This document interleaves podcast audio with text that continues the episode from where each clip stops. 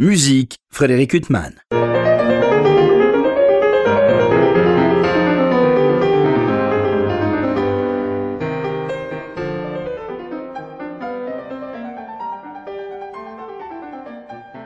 Bonjour Frédéric Huttman au micro, j'ai le plaisir de vous retrouver pour un nouvel entretien. Aujourd'hui j'ai l'immense plaisir de recevoir euh, Hortense Cartier-Bresson. Bonjour. Bonjour. je vous reçois à l'occasion de l'apparition d'un disque qui est devenu euh, mon disque de chevet consacré à Bach, encadré par Berg, Schoenberg et Webern. Je ne sais pas si on peut dire ça comme ça, Hortense Cartier-Bresson. Euh, le départ, c'est le projet Bach Alors, le départ, c'est Bach encadrant d'autres musiciens, je, dirais comme ça. Et l'évidence est venue euh, en travaillant cette musique des toccata de Bach, euh, particulièrement un passage très très chromatique de la, de la toccata en fa dièse mineur, où là j'ai entendu la sonate de Berg. C'est-à-dire j'avais envie, je l'entendais dans ma tête en même temps. Et là je me suis rendu compte qu'il y avait un lien tellement fort euh, entre, comme si Bach avait déjà en lui cette possibilité dans, ses œuvres que, l'écriture pourrait aller jusque-là. Ça, c'est quelque chose de très. Enfin, c'est mon ressenti, évidemment, et complètement subjectif, mais le lien m'est apparu comme ça, euh, comme une évidence. Alors, ce disque qui vient de paraître pour le label Aparté succède euh, à votre disque consacré aux dernières œuvres de Brahms, euh, aux opus 116, 117, 118. Et donc, il y a souvent un lien évident entre Brahms euh, et Bach, euh, bon, sans parler même de la transcription euh, de la chaconne par Brahms de la deuxième partie, mais il y a quand même un lien. Je pense qu'il y a un lien évident entre Bach et Brahms, bien sûr, par l'amour de Brahms que Brahms avait pour le contrepoint. mais aussi de, un lien évident entre Brahms et Schoenberg, entre Brahms et Berg, plus Mahler et Webern que Brahms et Webern, mais quand même, il y a, des, il y a des liens, oui, bien sûr. Oui, oui. Alors, il y a sept toccatas de Bach, vous en avez choisi trois. Euh, parce que c'est celle qui correspondait pour vous le plus à ce projet C'était vraiment lié au projet. C'est-à-dire que j'ai choisi ces trois-là. Alors, vraiment, le, projet est parti donc de, de, de, la fa dièse mineure où je voulais absolument associer la, la, c'était pour un concert de, je voulais associer la, la toccata en fa dièse mineur et la sonate de Berg et ensuite je, me suis dit mais Bach Schoenberg c'est évident c'est-à-dire même en plus dans le, dans le dans l'opus 11 euh, il y a des références à Bach tout le temps dans le si, la L'opus 11 de Schoenberg. pardon, l'opus 11 de Schoenberg. Le, nom de Bach est présent. Schoenberg aimait beaucoup euh, euh, travailler avec les lettres. Et euh, il y a son nom, il y a S, mais il y a aussi le, BACH. Et donc j'ai choisi la toccata en mi mineur parce que le, début de l'opus 11 de Schoenberg est chromatique, mais en mi mineur, quelque part, si on peut dire. Et donc j'ai, je trouvais que ça sonnait très très bien. Et euh, la même chose pour Webern, j'ai choisi celle en ré, mineur, parce que l'enchaînement de ré mineur avec le début de, des variations de Webern euh, marche très très bien. Cette musique de Bach, elle vous accompagne depuis longtemps, depuis toujours ou alors, euh, alors non, pas depuis toujours. Évidemment, quand j'étais petite, quand j'étais petite, c'était mon musicien préféré. Euh, je, passais mon temps à déchiffrer le, clavier bien tempéré. Euh, je, baignais dedans. Enfin, c'était vraiment ma vie. J'en ai évidemment beaucoup joué comme euh, étudiante jusqu'à l'âge de 23, 24 ans. Enfin bon. Et puis après, se, se, sont posées toutes les questions de comment jouer Bach au piano. Et là, j'ai dit, bah, je ne suis pas prête. Donc j'ai arrêté de jouer Bach au piano et j'ai attendu pas mal d'années avant d'oser m'y mettre. Mais là, ça fait plus de 20 ans que je, je suis dessus. Ouais. Oui, parce qu'il y a eu toute une période euh, dans les années 70, 80. Très culpabilisante. Oui, euh, presque de terreur sur l'interprétation de Bach Très culpabilisante et on, et on ne savait plus comment s'y prendre. Et, euh, et je pense que ça n'a pas été mauvais quelque part pour la qualité de l'interprétation. Parce que je pense que les pianistes, alors il y a eu des très très très grands interprètes de Bach bien avant cette euh, période-là, bien sûr, mais euh, peut-être que les pianistes euh, ont été obligés de réfléchir, alors peut-être ont été trop loin dans le côté claveciniste à tout prix, enfin voilà, et donc moi j'avoue que je suis dans une période très libératrice en tant qu'interprète où je peux me permettre tout ce que je veux. C'est-à-dire que Bach, de, de, toute façon, les facettes de cette musique sont tellement riche, tellement varié, autant au niveau de l'écriture que de, la matière de la musique et de l'émotion. Enfin, c'est incroyable, c'est quand même euh, d'une émotion phénoménale que je me dis, on peut profiter du piano euh, pour justement imaginer tous les sons qu'on veut. C'est ça l'avantage du piano, c'est qu'on peut tout imaginer avec un piano. D'ailleurs, pour dire son nom, moi j'étais il y a quelques années à un concert d'un pianiste qui jouait du bac. Et il y avait dans le public Benjamin Allard, euh, grand claveciniste, grand organiste, et il trouvait ça formidable. Mais oui. Enfin, maintenant, on est quand même à une période où. Bien sûr, bien sûr. Non, non, il n'y a, plus de, a plus cette tyrannie du tout. Et, et euh, heureusement, parce que, enfin, moi, vous savez, secrètement, je me dis que peut-être Bach aurait adoré le piano. Parce qu'il y a une telle expressivité dans sa musique. Et le, le, cette nouveauté de pouvoir avoir des, des, sons qui se prolongent, de mettre de la pédale, d'imiter l'orgue avec un piano, ça, on peut le faire vraiment. C'est merveilleux, je veux dire, c'est vraiment merveilleux. Et puis le côté cantabile et le, côté chanté. Enfin, on peut faire beaucoup, beaucoup de choses. Alors, ce qui est assez incroyable chez Bach, c'est qu'à la fois, il y a une structure très, très forte. On a l'impression quand même, justement, vous le disiez, Hortense Cartier-Bresson, il y a une grande liberté pour l'interprète parce que vous avez mille façons de le jouer. J'imagine même que d'un jour à l'autre, ça doit changer. Euh, alors même qu'il y a une solidité dans l'écriture. Exactement, mais ça, alors particulièrement les toccata, parce qu'elles sont, euh, euh, construites de façon qu'il y ait des alternances entre des moments très improvisés et des fugues très structurées. Donc, euh, euh, alors déjà, il faut les choisir euh, le, tempo, le matériau sonore que l'on veut pour les fugues. Ça, c'est des choix tout à fait particuliers. Je sais que moi, j'ai fait des choix qui sont les miens, vraiment, et donc ça, je les assume complètement. Mais alors, ce qui est très improvisé, les récitatifs ou les, périodes, ça, on peut changer évidemment d'un jour sur l'autre. Mais bon, moi, moi, je, je, fonctionne de toute façon en tant qu'interprète. je fixe pas beaucoup mes interprétations. Je, suis, euh, comment dire, je suis quelqu'un qui travaille excessivement précisément sur la grille, ce que j'appelle une grille d'interprétation, c'est-à-dire mon schéma d'interprétation. Comme un jazzman. Euh, c'est pour ça que j'utilise ce mot, mais euh, voilà, le schéma d'interprétation est vraiment poussé à l'extrême, c'est-à-dire je sais où je veux aller avec chaque note, mais ça peut être de façon différente suivant les jours c'est voilà, c'est pas, euh, c'est un peu particulier si vous voulez. J'aime beaucoup ça, travailler la structure de, et la pensée de manière à ce que on puisse être euh, être libre de parler la musique finalement. cette musique de Bach, parce que je me souviens d'avoir entendu un de vos maîtres, Georges Sebok, euh, jouer justement la première partita de Bach. C'était un de mes plus beaux souvenirs de concert, Hortense Cartier-Bresson. Vous avez travaillé Bach avec lui ou pas du tout? J'en ai travaillé un peu, oui. Et j'étais vraiment mauvaise à ce moment-là. Qu'est-ce que comment vous pouvez dire une chose pareille C'est lui qui vous l'a dit ou... Il n'a pas été, il était pas, il m'aimait beaucoup. Hein. Donc ça ne devait pas être quelqu'un de très facile. C'est un immense musicien. Il était très très très honnête dans ses jugements. Donc quand c'était pas bon, on le comprenait très très vite.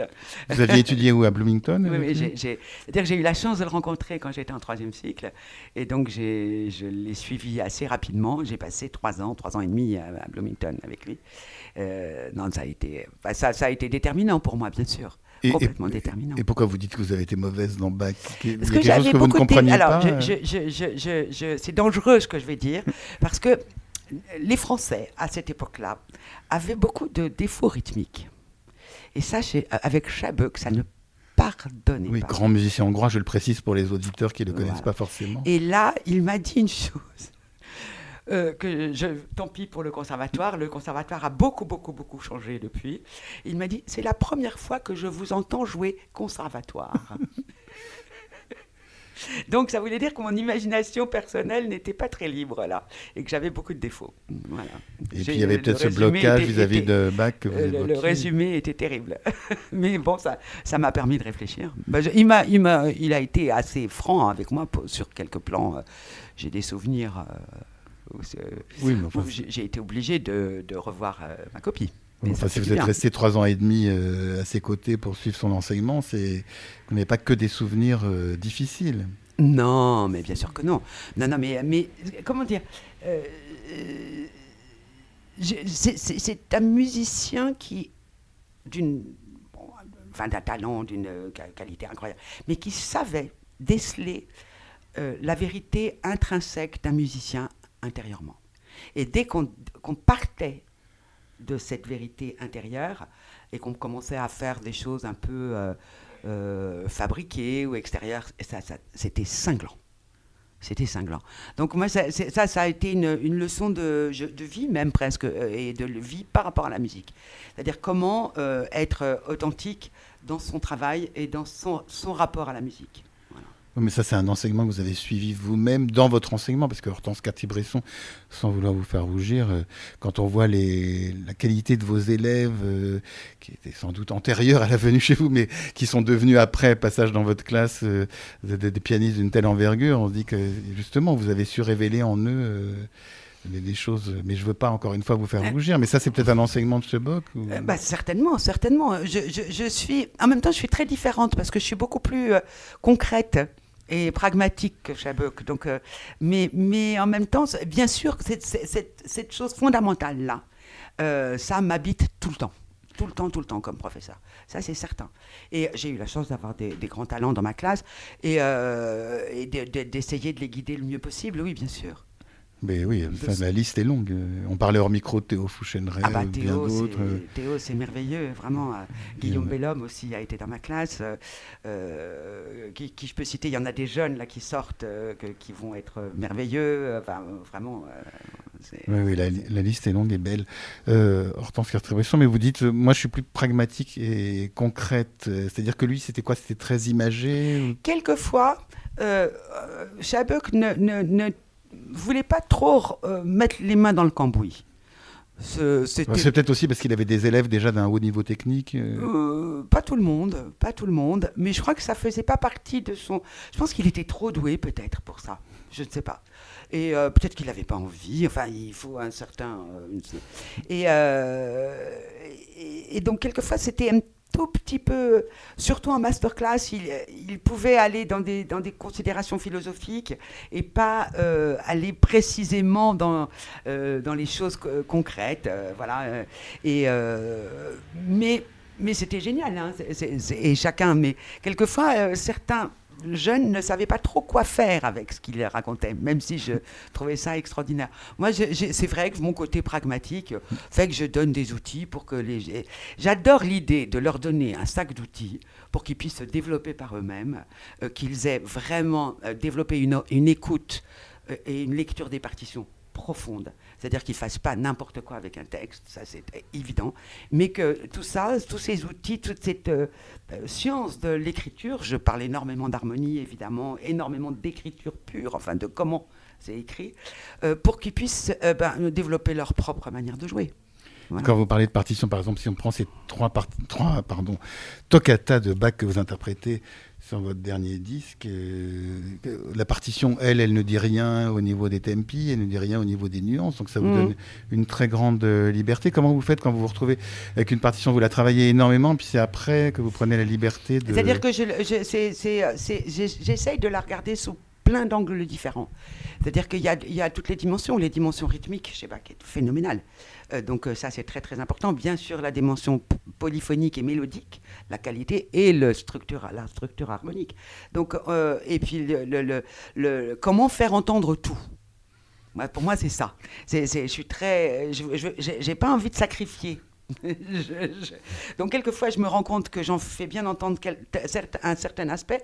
Ah oui, mais le lendemain, je dis, mais c'est nul, il manque ça. Donc, après, ça prend du temps pour. Et quand on commence à avoir l'impression qu'on fait entendre le plus possible de la partition, parce que tout, c'est rare, mais le plus possible, on commence à devenir à peu près heureux. Et vous avez écouté des Clavecini jouer ses œuvres ou, pas du, ou alors non euh, Oui, oui, non, non, ça, j'écoute toutes sortes d'interprétations. Oui, mais j'écoute pas énormément d'autres interprètes personnellement. Je, j'écouterais plus la, la Messancy et, et les, ah oui, les passions. Qui rien à voir voilà, j'ai toujours été comme ça comme musicienne. Je veux dire, euh, le clavier. Euh, euh, j'en joue parce que ça me permet de tout faire avec, mais, mais ce qui m'intéresse, c'est au-delà du clavier.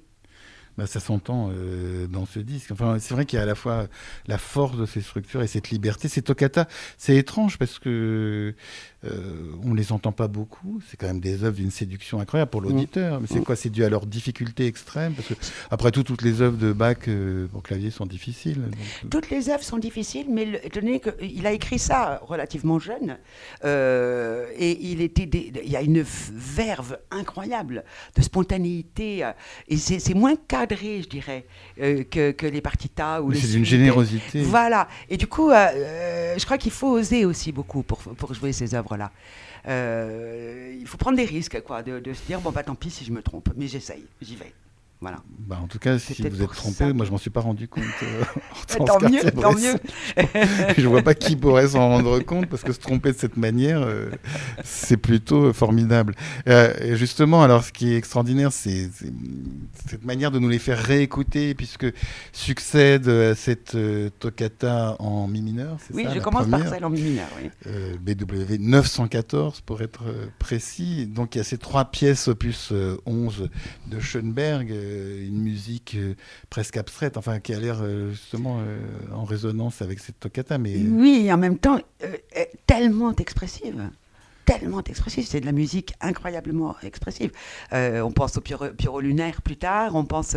euh, c'est euh, l'orchestration de la deuxième euh, est très sombre avec ses contrebasses. Donc, je parle de contrebasse alors que je joue du piano, mais bon, euh, euh, vraiment, c'est saisissant.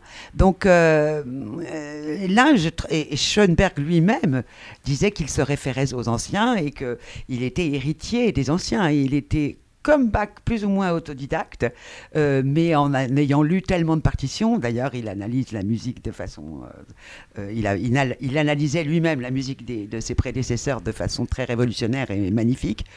Donc, euh, voilà.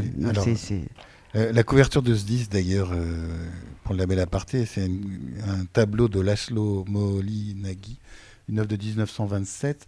Euh, ça, c'est marqué dans le livret qui accompagne le disque. hein. C'est- pas moi qui ai tout de suite repéré ça. J'avoue que. Euh, que c'est- donc euh, Justine Harrison qui a fait le texte, qui a fait ce texte que je trouve très réussi euh, dans, la, dans, la, dans la pochette et qui m'a proposé cette, un certain nombre de, de, peintures et je trouve très très très réussi ce, ce, ce choix. Oui, oui. Alors, donc c'est vraiment, beaucoup. oui, ça, ça marque en plus le lien entre ces quatre compositeurs. Ouais, euh, c'est vraiment étonnant. étonnant. Et je trouve formidable justement de, les avoir mis comme héritiers de Bach parce que pour vous ça vous saute aux yeux puisque vous disiez que c'était la sonate de Berg qui vous avait mené euh, vers cette idée de joindre euh, Euh, Schoenberg et Webern, oui. Oui, mais euh, Alors, pour nous c'est pas toujours évident. Oui, alors si vous voulez, c'est peut-être prétentieux de ma part, mais je voulais absolument que on, on soit, euh, comment dire, cette musique est, est souvent, enfin, je parle de Berg, surtout Schoenberg et Webern, euh, considérée comme un peu difficile à écouter.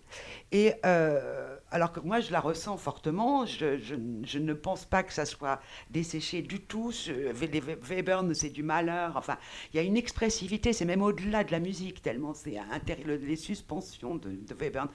C'est extraordinaire, je veux dire, mais c'est mis, mais alors concentré à un tel point, enfin, que, c'est, presque pas possible de le jouer. Enfin, c'est rêvé, c'est de la musique rêvée. Euh, mais je voulais que ça, rende l'écoute de ces compositeurs plus facile aussi. C'est-à-dire, je voulais leur rendre hommage en les mettant en valeur le plus possible. Et je pense que euh, l'idée de les associer à Bach fait Bach a ce, ce talent, enfin ce, ce- génie, euh, mais je dis talent quand on est interprète, que quand on l'associe par exemple avec des musiques compliquées, c'est, qui paraissent compliquées, ça devient beaucoup plus facile de les écouter. Par exemple, vous pouvez jouer Bach avec le dernier forêt. C'est merveilleux.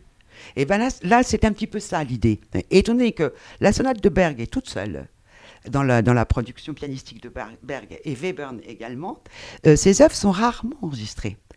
Donc c'était pour moi l'occasion de les, de les mettre, euh, bah, de les enregistrer en les mettant en valeur. Voilà. Oui, d'ailleurs cette sonate de Berg c'est son opus 1, je Oui, crois. absolument. pas. Oui. Euh, donc euh, vraiment une œuvre euh, de jeunesse et il l'a composé finalement. Alors ça c'est la notice qui le rappelle, euh, dans la notice qui accompagne votre disque, Hortense Cartier-Bresson. Il a composé quasiment au même âge où Bach a composé cette toccata.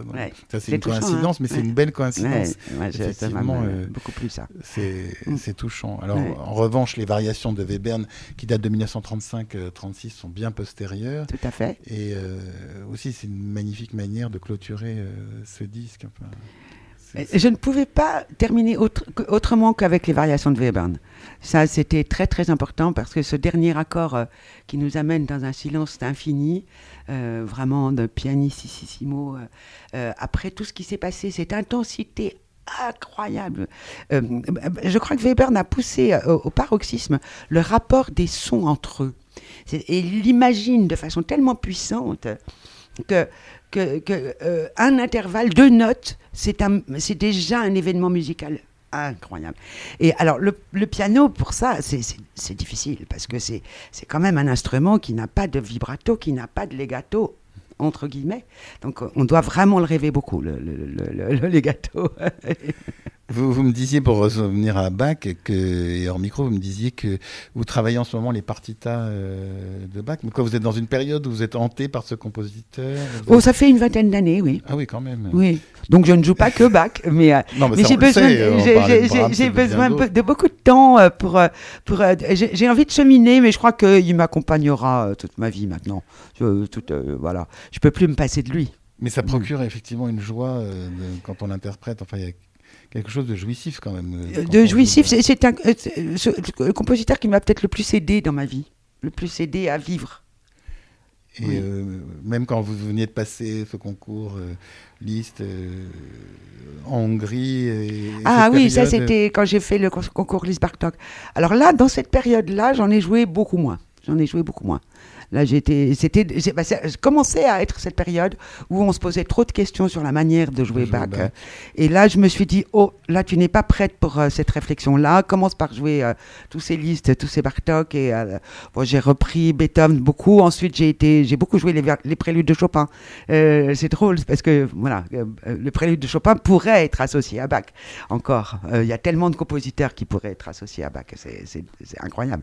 Et, et, voilà. Et donc, donc donc j'ai eu toute une période où je n'osais pas m'y coller parce que je ne savais pas comment m'y prendre. Et donc quand j'ai quand j'ai recommencé, bah, j'ai bah, ça a été très progressif. Hein. je veux dire, euh, euh, j'ai encore beaucoup beaucoup beaucoup beaucoup de travail. Je trouve ça vraiment euh, compliqué. Mais, mais tellement, tellement passionnant. Puis, puis, on se met à jouer ça le matin, on passe une meilleure journée. Oui, c'est vrai, parce que souvent, ce sont les violonistes ou les violoncellistes qui disent à quel point c'est leur musique nourricière, mais effectivement, pour les pianistes aussi. Et puis aussi, il, m'a fait faire des progrès, je trouve.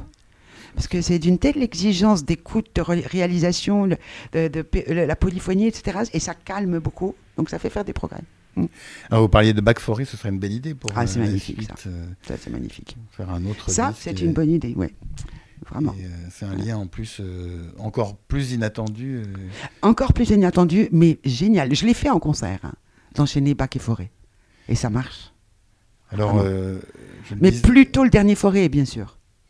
Je le disais la dernière fois que je vous avais eu le plaisir de vous interviewer, c'était à propos de votre disque Brahms consacré aux derniers opus de Brahms. Et puis j'avais un souvenir d'un concert magnifique qui accompagnait la sortie de ce disque. Ce sont des œuvres que, que vous continuez à jouer ou alors souvent il y a un projet comme ça discographique, vous travaillez énormément des œuvres et puis après vous passez à autre chose euh, bah, C'est-à-dire non, non, non, je continue à les jouer, bien sûr, euh, bien sûr.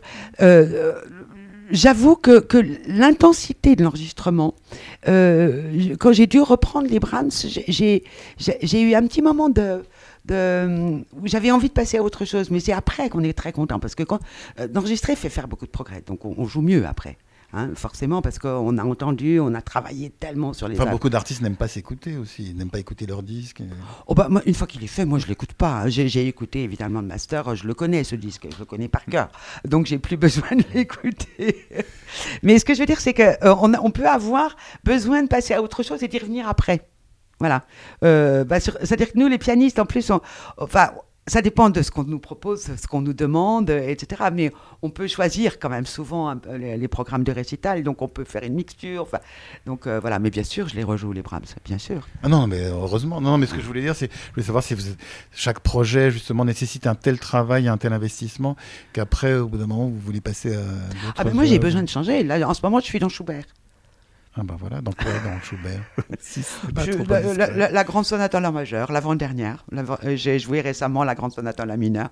Oui, oui, là, ça y est, c'est à nouveau. Euh. ah oui, on peut pas dire que le mouvement lent de cette sonate en la majeure vous plonge dans la même euphorie que les bacs euh, qu'on évoquait, Hortense Cartier-Bresson. Ça, ça, met dans un autre état, cette ça douleur. Ça met dans un autre état, mais, mais, mais Bach c'est une, mais c'est une tristesse douce qui, qui, peut faire, euh, qui est une consolation. Oui, une tristesse euh, libératrice. Oui, il y a une consolation chez Schubert, je trouve, quelque part, même si c'est très souvent désespéré. Bah, tout ça, on a, envie de vous écouter, que ce soit Forêt, Schubert, enfin tous les autres. Euh. Et alors, pour vous écouter aussi en musique de chambre, il y a ce festival dont vous êtes la directrice artistique, qui aura lieu du 3 au 6 juin prochain, week-end de Pentecôte, ce festival de l'après, où là, vous êtes entouré de tout un aréopage de musiciens particulièrement talentueux. J'ai beaucoup de chance d'être entouré bah, par. Eux aussi. Euh, s'ils viennent, c'est qu'ils doivent être heureux de jouer. Ils sont très contents de venir. Pierre Fouchonneret est un fidèle de, de, ce, de ce, festival. Euh, il, donc, il est venu euh, tous les ans depuis que je On va croire que cette émission est consacrée entièrement aux, pieds, aux frères Fouchonneret. on a parlé de Théo, ah bah, Ils font partie de, de ma famille musicale. Alors là, vraiment, je suis ravi de parler de. C'est comme vraiment ma famille.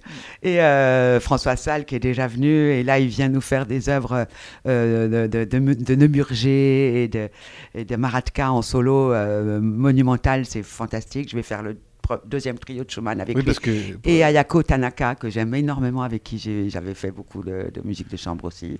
Oui, parce que Jean-Frédéric Neuburger, qui est un magnifique pianiste, euh, il, est compositeur. J'ai entendu des compositions formidables. magnifique. Le, quatuor Strada était venu faire à l'après le quatuor de, de Neuburger. Mais c'est un souvenir saisissant. Ah, pour moi, c'est un des ah, grands compositeurs. Moi aussi, je suis d'accord avec vous. J'aime énormément ces, œuvres. Il y aura le Quatuor Hermès. Il y aura... Le Quatuor Hermès qui sont merveilleux. Et puis de jeunes, euh, alors certains de vos élèves euh, Alors j'ai deux anciens élèves qui viennent, euh, qui viennent de sortir du conservatoire, Fan Yu Cheng qui est un merveilleux pianiste chinois et Arthur Hinewinkel, grand grand talent, euh, qui est maintenant à la Fondation Saint-Ger-Polignac et qui commence à, faire ses armes de, concert. Et je trouve très important. Et alors, ils, font un récital, chacun.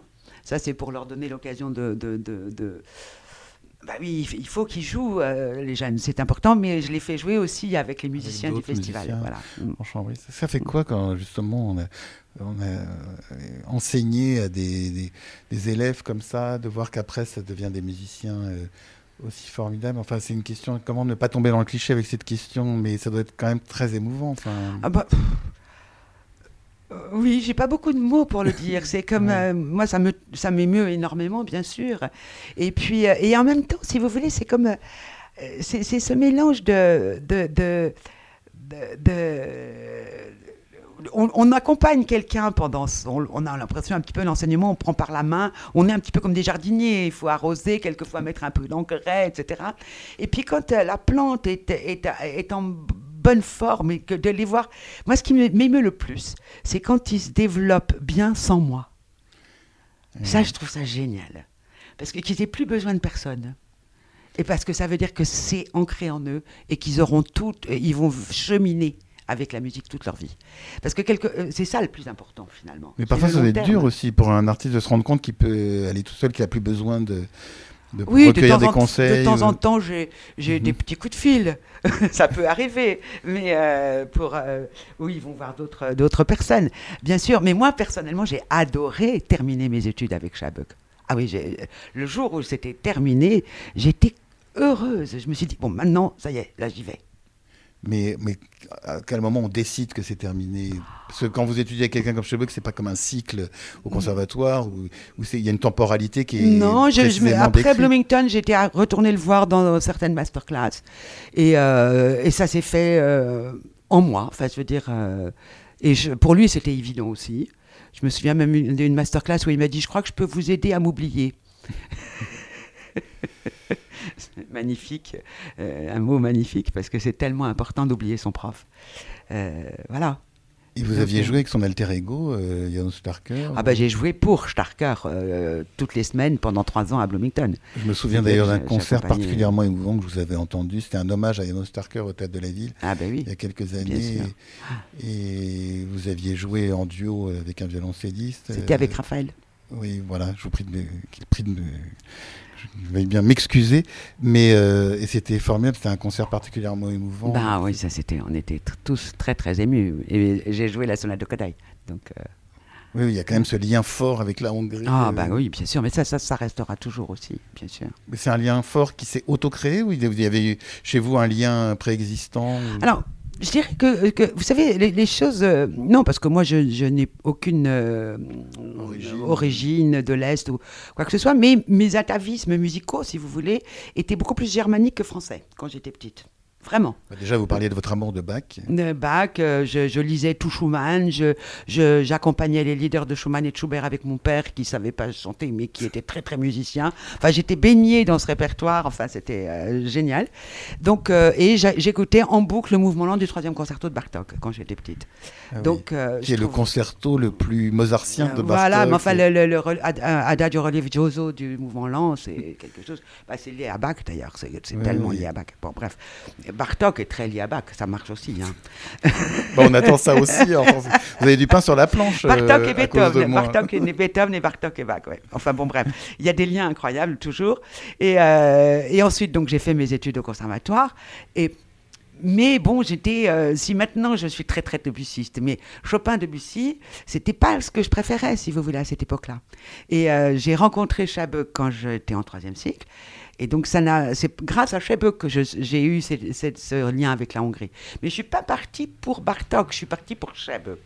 Et c'est parce que j'étais chez Chebuk que je lui ai demandé de m'apprendre à jouer Bartok. Voilà. Ah bah c'est sur ce trait qu'on va se séparer. Hortense Cartier-Bresson, euh, je rappelle euh, ce disque euh, magnifique autour des, de trois toccata de Bach, les trois Klavierstücke de Schoenberg, qui accompagnent aussi la sonate de Berg et, ses variations opus 27 de Weber, un disque qui vient de paraître pour euh, le label Aparté, comme votre précédent disque consacré aux dernières œuvres de Brahms. Excusez-moi de rappeler ce précédent disque, mais euh, c'est aussi un jalon essentiel de, la discographie, et puis c'est des œuvres aussi tellement euh, sublimes. Merci. donc, c'est sur ces mots qu'on va se séparer. Hortense Cartier-Bresson, il me reste à vous remercier infiniment d'avoir été mon invité. Merci beaucoup. Pour illustrer cet entretien avec la pianiste Hortense Cartier-Bresson, je vous propose de l'écouter interpréter une toccata de Bach, BWV 910, suivie de la sonate d'Alban Berg, sonate opus 1. Merci pour votre écoute, bonne fin de soirée sur RCJ. Música